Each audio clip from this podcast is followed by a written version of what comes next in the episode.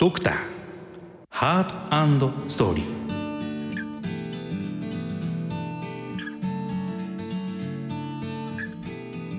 皆さんこんばんは。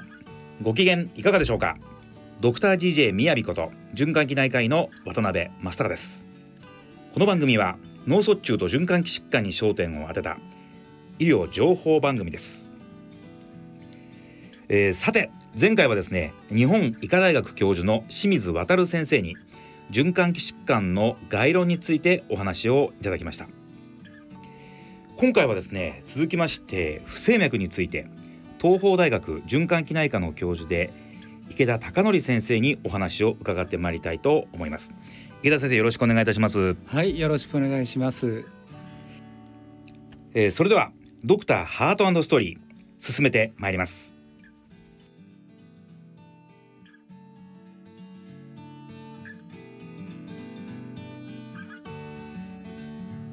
ドクターハートストーリー。この番組は日本メドトロニック株式会社の提供でお送りします。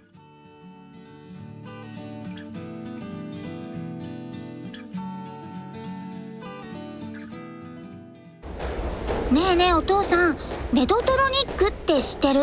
医療機器の会社だよね。世界で初めて電池式のペースメーカーを開発した会社なんだよ。よく知ってるねメドトロニックは世界で一番大きな医療機器メーカーで世界中で1秒間に2人の患者さんを助けているんだって。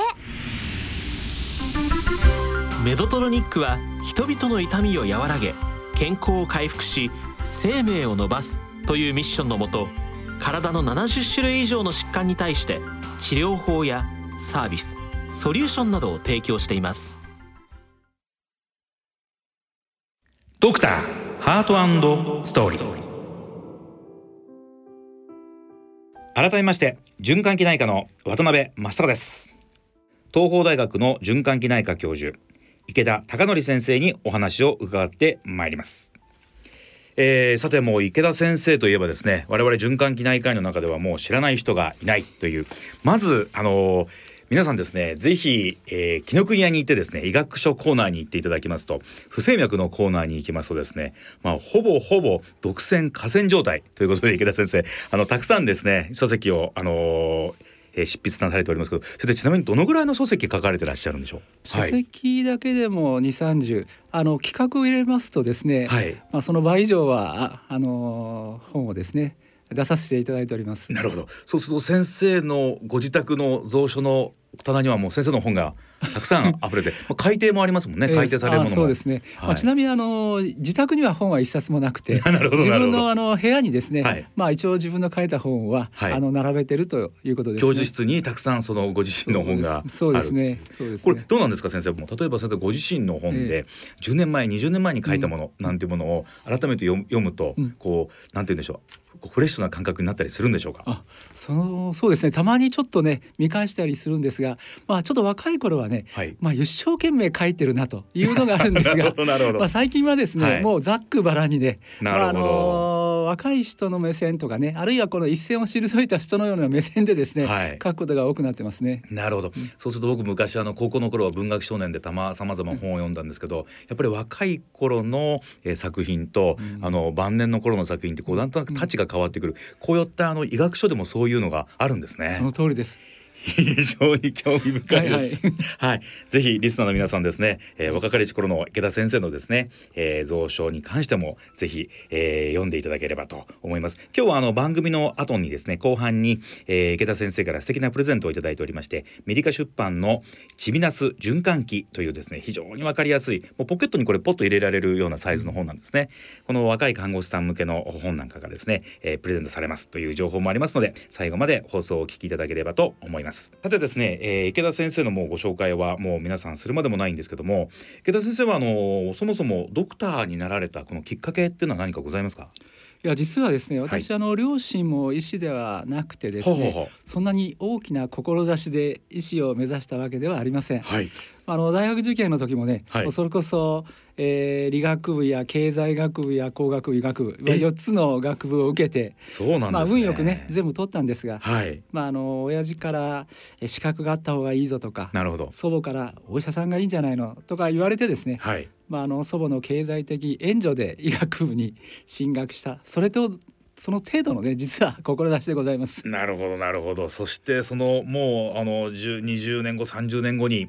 羽田国際空港でですね、あの先生のあの CM をあのよく私見ながら、え登場待ちをしています。あのリスナーの皆さんもですねぜひ羽田空港に行かれますとあのえっ、といわゆるあれですかね東邦大学の、ね、クリニックのえー、いわゆるあのコマーシャルなんでしょうかね。で、ね、そこの東邦大学の紹介のところで、えー、先生のですね、うん、えー、あれは撮影は10年前とお聞きしましたけども、ね、今より先生少しだけお若い頃の、えー、まああの画像が流れるということですから、ぜひ皆さんも見ていただければなと思います先生。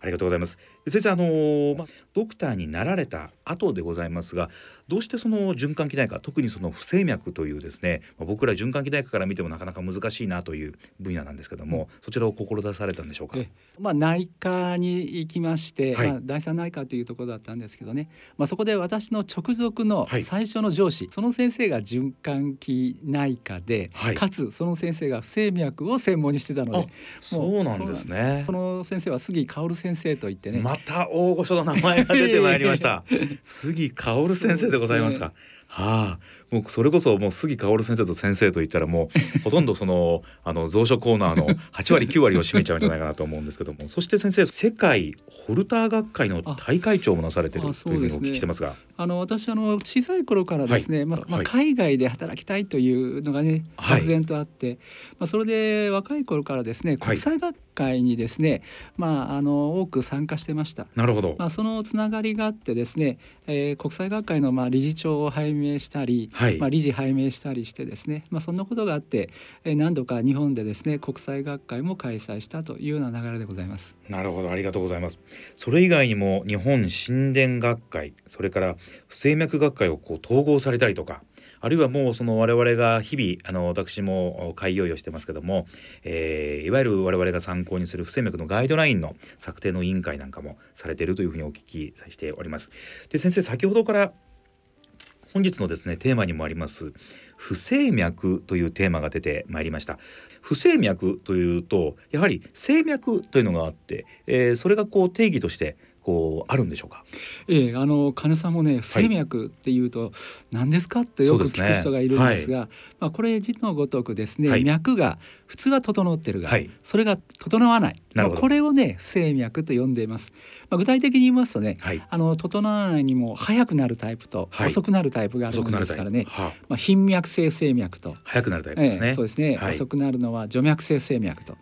まあこういうふうに基本分けられるんですが、まあただねあの心臓の電気の流れっていうのがありまして、はい、その電気の流れが悪くなるのを電動障害と言ったりですね、はい、あるいは今不整脈がなくても将来何らかの原因で起こる。こういうのをね、まあ、不整脈を起こす症候群。こういったものを広く含めてですね今現在我々は不整脈というふうに呼んでおります。なるほどと申しますとあのリスナーの皆さんでもですね病院に行かれて「うんこれはちょっと不整脈の疑いがありますね」というふうに言われたからといってすなわちそれがすごく重篤な病気だとかそういうことではないということなんですね。その通りですね。不整脈は実はね、ピンからキリまでっていうか、ね、ピンからキリまで、まあ、全く何もしないタイプから、はい、いやすぐに治療をしないとえー、突然死してしまうとこういうまで非常に幅広いんですね。はい、まあ、ですから不整脈と言われたらその不整脈が一体何であるか、はい、それをね必ずあの確かめるということがね大事だと思います。なるほど。ではリスナーの皆様でがあの病院に行かれて不整脈だというふうに診断されてもすぐにびっくりしないで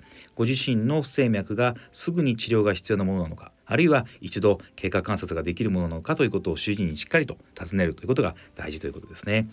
で先生その不整脈というとそのまあ脈が不正になるということですからこれ必ずこう身体所見というか、まあ、この症状というのは必ず現れるものなんでしょうか？あこれもねい。い質問ですね、はい、実はね不整脈もですね、はい、症状がないものが多いんです。症状がないものもあるんです、ね。まあ、例えばあの、具体的に言いますと気外収縮ということをね、よくあの健康診断等でね書かれる人が多いんですが、まあ、これのですね、まあ、実はね78割8割はですね、はあ、症状がない人の方が多いんですよね。なるほど、えー気外収縮といって、まあ、健康診断なんかでこういわゆる精密検査とか再検査になる気外収縮といっても78割は症状がないですね。もう一つね、近年、あの非常に注目されているというかね、はい、心房細動。まあ、これ、あの脳卒中の原因にもなるんだとかね、まあ、いろんなことで言われてるんですがこれもですね実は4割、まあ、5割はいきませんけど5割弱はですね、はあ、実は症状が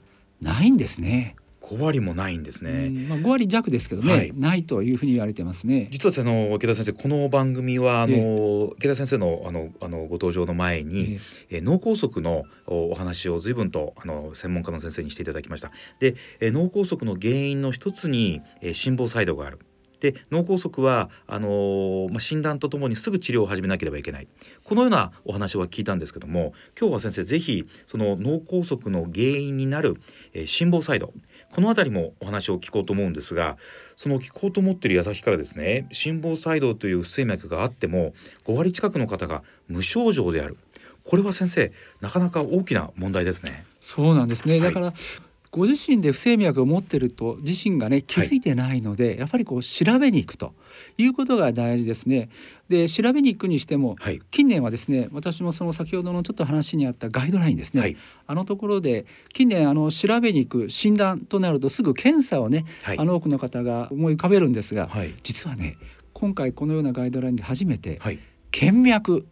検脈。そうなんですね、はあ、自分で自分の脈を調べましょうと。なるほどまあ、例えば手の親指側にねゆっくり当てたり、はい、首のところでもいいですね、ゆっくり手を当てると拍動がこう触れるんですよね、はい、それを触れることによって脈が正か不正かがわかるしもし不正であれば、まあ、病院に行って心電図等を受けましょうと、まあ、いうようなね実はキャンペーン活動も私どもやってます。なるほど。そうすると今まではまあ、体に不調があった時には病院に行って心電図とか専門のお医者さんの診察を受けましょうだったものがいわゆるその症状があるなしにかかわらず、まあ、自分で脈を取る習慣をつけるこれは先生本当に意義があるんですか？大変意義がありますね。はあ、まあ最初にこの脈を取ろうというね、はい、3月9日脈の日ですね。そうですね。はい、それはあの大々的キャンペーンを打ってですね、はい、私たち啓発活動をやってるんですが、はい、そこで見て脈がちょっとおかしいのでというふうにして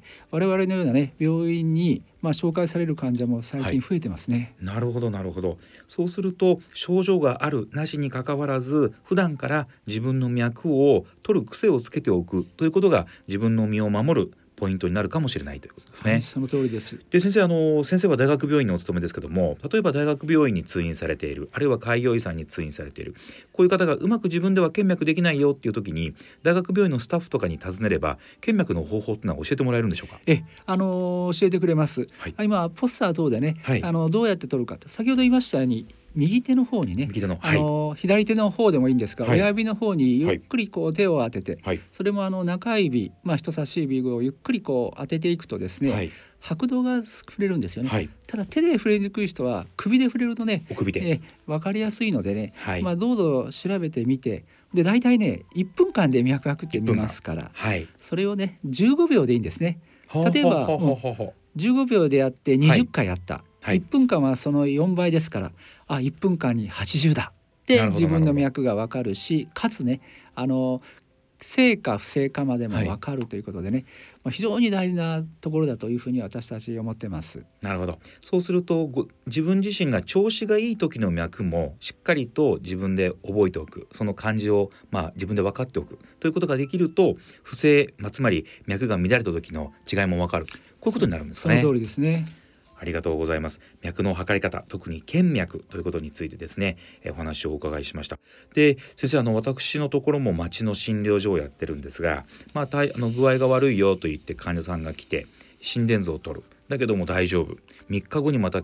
の受診されてもう一回取る。また正常同調率つまり正常ですよっていうこのことで。でもなんか症状があるんだよね。こういう患者様の時は腱脈と合わせて何か検査はあるんでしょうか？あのご存知のように、はい、皆さん健康診断で心電図を受けると記録時間ってたかが数十秒です。はい、そうしますと、えー、数十秒何もないと不整脈が見つかりません。はい、したがってもう少し長く取ろうということで、えー、皆さんあの聞いたこことあると思うんですがホルター心電図ホルター心電図があります。はい、まあホルター心電図は基本11日から2日でね、はい、ほとんどはまあ1日でやるわけなんですが1日取るとですね、はい。たい昼間と夜と、まあ、こうきますから、はい、あ多くの不整脈が引っかかってくるということですね。なるほどこのホルター心電図というのは24時間心電図を貼りっぱなしにしておくということですね。そうです、ね、これは先生日常生活は全く問題なくできるんですか？最近はですね、はい、あの防水型等も出てきてですね、はい、あの非常にねあの便利になりました。一方でね、はい、このホルター心電図はあのやはりこういくつかの誘導をつけるので、まあ煩わしいということもあって、まあ近年はですね調布型とか貼り付けタイプですね。あるいはまあ携帯型とか、まあ、こういうのがいろいろ出てきてね、はい、ものすごく今バリエーションが増えている分野です。なるほど。かつあの1日だけじゃなくて1週間とか2週間とかそういう期間もですねかなり長くなってですね使い勝手が本当に良くなりました。なるほど。先生あのそうやって考えますとまあそのまあ、あの確率論からするとですね、まあ、1日よりも2日2日よりも3日3日よりも1週間1週間よりも2週間というふうに長く記録すればするほどいいんじゃないかと思うんですけどもこの一般的にその不整脈の診断とすると長い、えー、記録の方が診断精度は上がるんでしょうか？その通りです。あの長ければ長くほど診断精度は上がってきます、はい、ただですね、はい、こういう調布型にしてもやっぱ張りっぱなしで2週間っていうのは、はい、まあ、かなり患者さんにとって負担らしいんですね。なるほどなるほど。我々ちょっと調査をやったところ、やはりですねほとんどやっぱ1週間が限界のようです。なるほどですから、まあ、あの2週間どうしても取る時は取りますけれども、まあ、多くの患者さん大体1週間をめどにねまあ、こういう、まあ、外部の、はい、外部っていうのはその体内に入れるものではなくてね、はいはい、そういうもので使う時は、まあ、大体1週間、まあ、長ければ2週間ぐらいのような感じでね使うようになりました。ありがとうございます。やはりその長いこと記録をするとその診断の精度が上がる。そして先生あの何かあのお聞きしますといわゆる体の中にですね、えー、その心電計を一時的に埋め込んで長い場合ですと数年間えー、記録を取れるという機会があるというふうに植え込み型心電計というんでしょうか、まあ、これも先生もご専門だというふうにお聞きしてますけどこれはどのような機械でどのような患者さんにあの最適な検査方法なんでしょうか？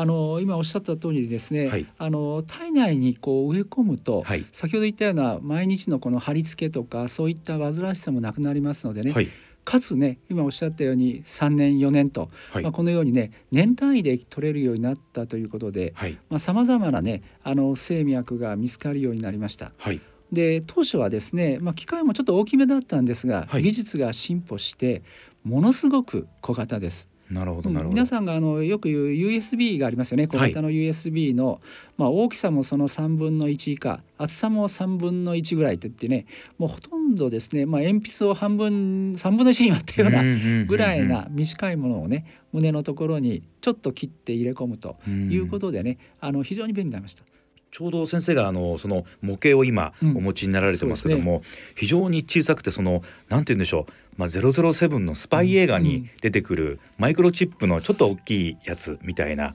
感じですね。これは先生そのあの大きな手術であの体の中にの取り付けるんでしょうか？いやこれはもうねあの簡単でして胸のところに、はい、まあ前もってね記録しやすいようなところをちょっとキロあの調べておいてね、はい、そして5ミリぐらいちょっと切って入れ込むということなので、はあ、まあ主義時間はわずか5分10分まあ極麻酔してねやるということで。はあはああの非常に簡便にはなってます。痛みもそれほど伴わないということですね。麻酔、ね、をしてということですね。これあの、はい、全ての不整脈のある人にできるわけではなくて、なるほどなるほど。あの基本的例えば先ほど言いましたように2週間2週間まで体外のこう心電計であのできますでしょ、はい、ですからそれぐらいで見つかる不整脈はいいんですが、はい、なかなか見つかりにくいもの。例えば年に1回か2回突あの失神発作ってよく言われる意識がなくなって倒る人とかですね、はい、あるいは先ほどちょっと話題がありました脳塞栓脳卒中を起こしてしまった、ところがその原因がねなかなか見つからないしかしその原因としてこのような心房細動のような不整脈が考えられるというような人に限って今のところは使うというふうに、ね、なってますね。なるほどそれでその先生その今あのお話になられた植え込み型心電計というものが、まあ、あの医療の世界で使えるようになってデビューする前と後で何か先生その先生の治療自体が、あの変わったことっていうのはありますか？えこれもう本当に変わりました、はい、あの我々まともと脳卒中を起こした人で、まあ、ホルター心電図、当時ね、まあ、1日しかできませんでしたが、まあ、それを2回やったとしても2日ぐらい。なかなか見つからなかったんですが、はい、これを植え込んでてですねあの半年1年経って心房細動が見つかって、はい、ああこれが原因だったのかというふうな方もいますし、はい、よくわからないけど転換だ引き連れだって言われてた患者さんが、はいはい、あの実はこれを入れ込んでみたらあの新生のね不整脈がバッと一過性に出ててですね、はい、あこれが原因だったのかということもね分かるようになったので、まあ、我々医療人にとってはね非常にね、まあ、この特にあの先ほど言ったような病気は非常に重症化してますからね。そうですね。それを未然にですね、はい、あの防げると、まあ、あの脳卒中になった人は残念ながら未然っていうわけじゃなくて、ね、次の発作になりますけどね。はい非常にね医療の分野においては貢献している機会だと思います。ありがとうございます。確かにその失神いわゆる意識を失ってしまう発作というとやはり多くの患者様が脳外科脳神経内科というところに行って、まあ、あるいはなかなか捕まりにくい転換であったりとかっていうことがあろうかと思いますけどもこういった植え込み型心電計の登場によって実際にはそこが本丸ではなかった。ところに長々と、え受診をしてしまうというところにピリオドが打ててでかつそこの失神の原因に対しても、まあ、その治療ができる、まあ、いわゆる心原性失神と言われるようなものがですね、見つかるということですね先生。ありがとうございます。で先生のその今のお話の中に出た心原性の失神というものいわゆる電気ショックが必要なようなですねものまでまでも含まれるかと思うんですけどもこれも先生不整脈の中に含まれるんでしょうか？そうですね。あの不整脈でやはり最も重症なタイプというのが、はい、皆さんもちょっと聞いたことがあると思うんですけどもね、はい、心室細動とかね。心室細動、えあるいはあの心室頻迫とか、はい、テレビドラマドラマでドンと電気ショックをやるやつですね。あのよくテレビで見る電気ショックをドンとかけるものですね、ああいうのはあのまあはっきり言うと他力本願です。まあ、自分じゃかけられませんからね。はいはい、ところが近年はそういったものを小型化になってですねしてですね体内に事前に入れ込んでおくと。でそれがですね万が一が起きた時は感知して、はい、そしてそれが作動することによってそれらを止め突然死を防ぐと、まあ、こういったこともですね今日本ではできるようになってますね。なるほど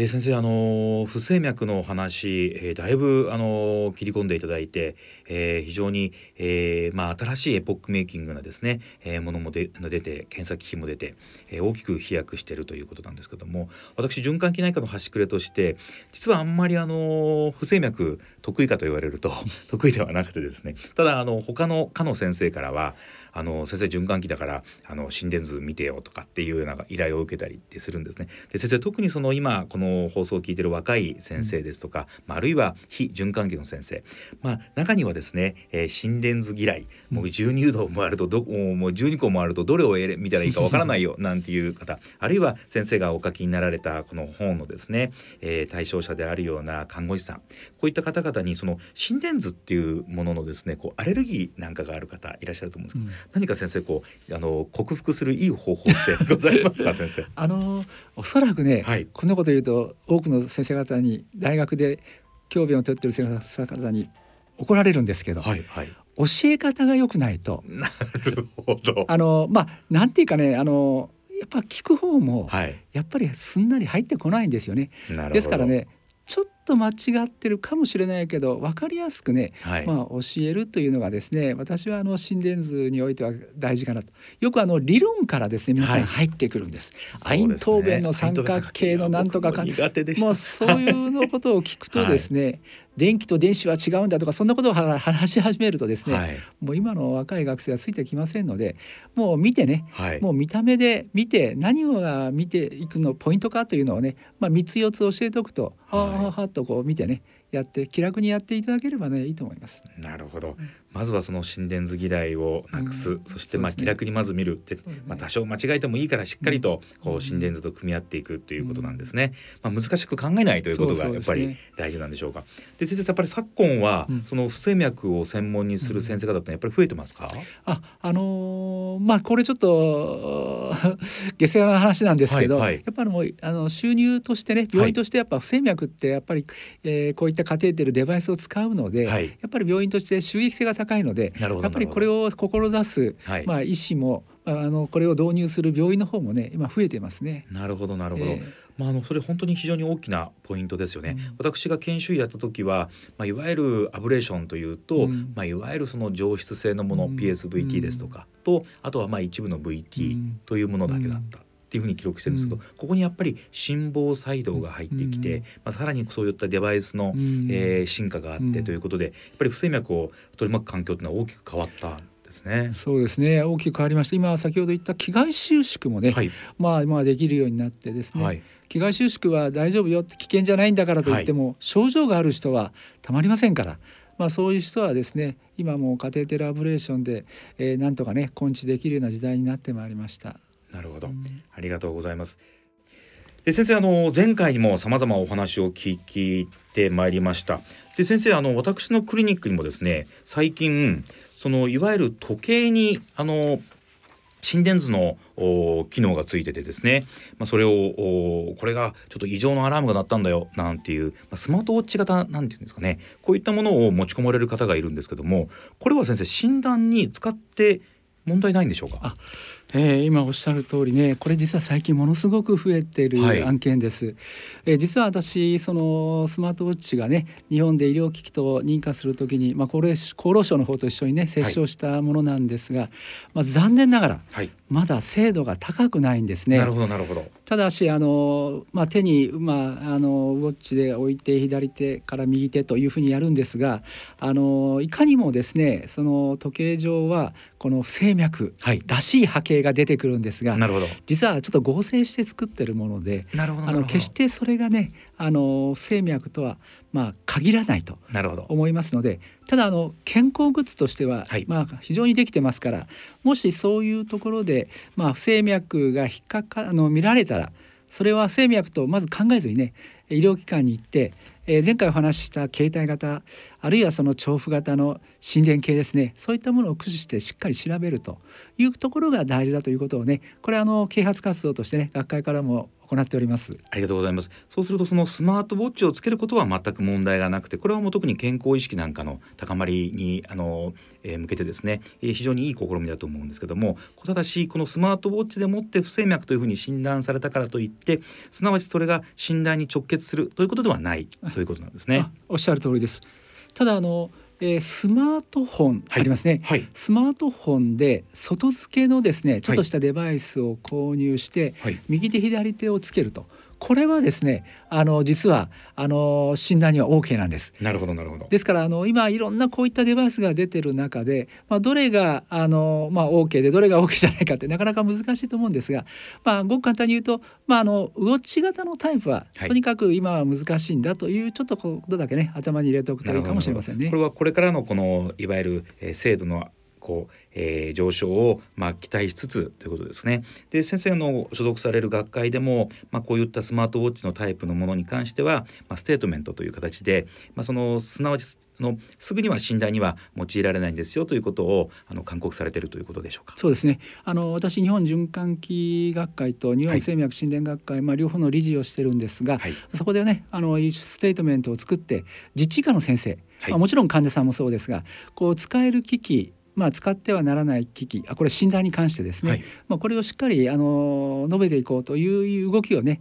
えー、しております。というのもあの実はあそういった、まあ、スマートウォッチ等で認められて不整脈でそれでですね治療までしてしまう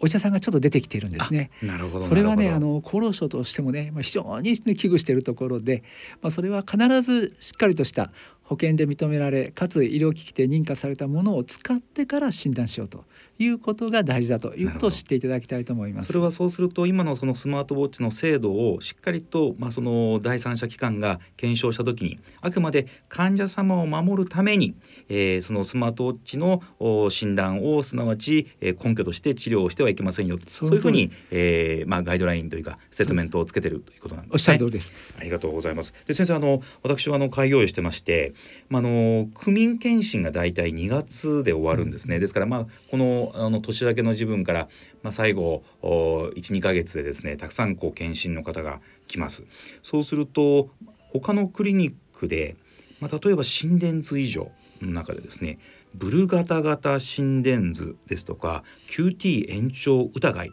なんかですねで来るとあの専門のところにということで私のところに来るんですけどもこの先生ブルガタ型心電図ですとか QT 延長症候群心電図でわかる不整脈について少し教えていただけますか、あの今おっしゃったそのブルガタ症候群と QT 延長症候群、はい、この QT 延長症候群のは、まあ、先天性ということなんですが、はい、まあ、実はこれらはですね突然死に直結するんです。なるほどで今現在不整脈がないけれどもある日突然牙を剥く。そしてそれが突然死につながる。ということでね、まあ、健康診断等においてはねお医者さん側にとってはね決してあのあの見過ごしては、まあ、あのならない。所見ということになります。で心電図でねある程度の所見が出てきますから、まあ、それを見て、えー、それで一歩進むその一歩進む時にねなかなかあの、えー、高度な医療機器っていうのが実地以下の先生とはありませんからね、はい、まず自分たちである程度できるところ、まあ、一番簡単なのはね遺伝性のちょっと不整脈というふうに言われてますから、はい、例えばあの、えー、ご両親あるいは祖父母まで含めて、はい、ご兄弟含めてね若くて突然死した家族歴があるかどうかとかね、あるいは自分自身で突然死の一歩手前意識がなくなってこう倒れたような経験があるかどうか、はい、まあ、こういうことをしっかりまず聞くことが大事ですね。なるほど。家族歴失神歴なんかの聴取が非常に大事だということ、まあ、それからあのブルガタ型心電図あるいは QT 延長症候群と言われたからといって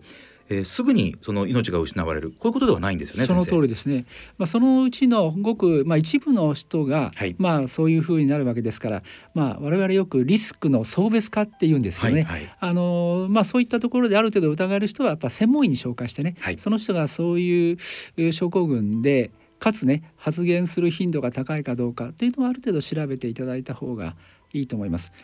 そしてその治療もしっかりとこう標準化されていらっしゃるんでしょうか？あの QT 延長症候群についてはね、はい、お薬がある程度、まあ、効いてくれてなるほど、まあ、しかしながら薬を常時こう飲めない人にとってはあるいはねブルダー症候群においてはなかなかちょっと薬が効きづらいのでなるほど、えー、体内に植え込む AED、まあ、体内に植え込む AED ってだったら変ですけど、はい、まあ、そういったね小型の機械を植え込んで、はい、万が一の時にはそれを停止するような機械がね、えー、ちゃんと保険診療で認められてますからそういうのを講じるということになりますね。しっかりと治療手段は確立しているということですね。で、ね、でもちろん先生その東邦大学でも、うん、まあ、こういった心電図以上、えー、さらなる検査をという時はあのお調べいただけるんでしょうか？そうですね私たちはおそらく日本一 そういったものを調べる医療機器が整っていると思いますので、はい、我々ねあの手この手で、まあ、あのなかなか他であの診断っていうか鑑別がつきづらい時はですねあの我々の方で行っているというところでございます。ありがとうございます。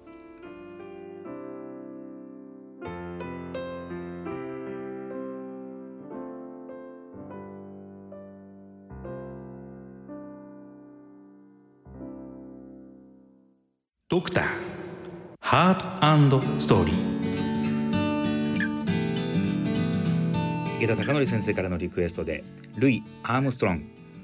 What a Beautiful World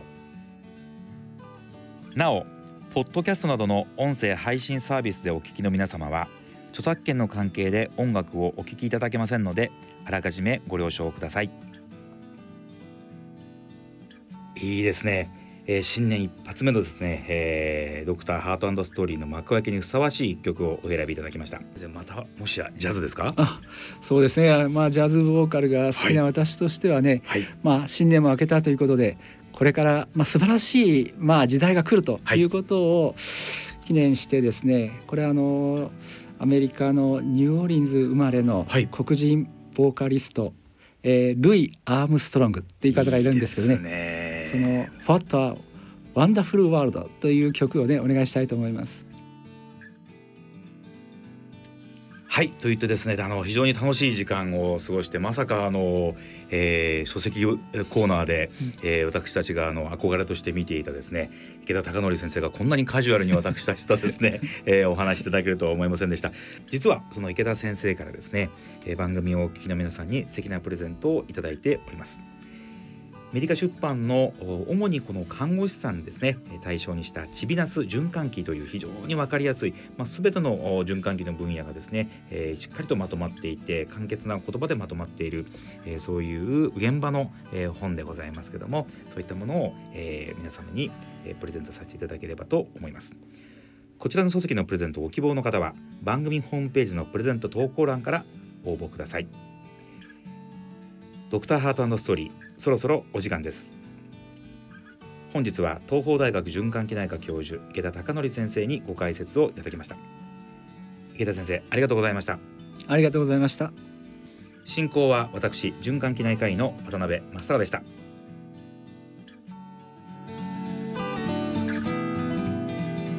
ドクターハートストーリー。この番組は日本メドトロニック株式会社の提供でお送りしました。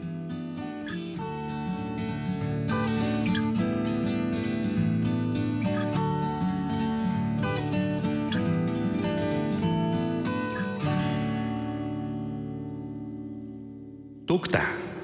ハートストーリー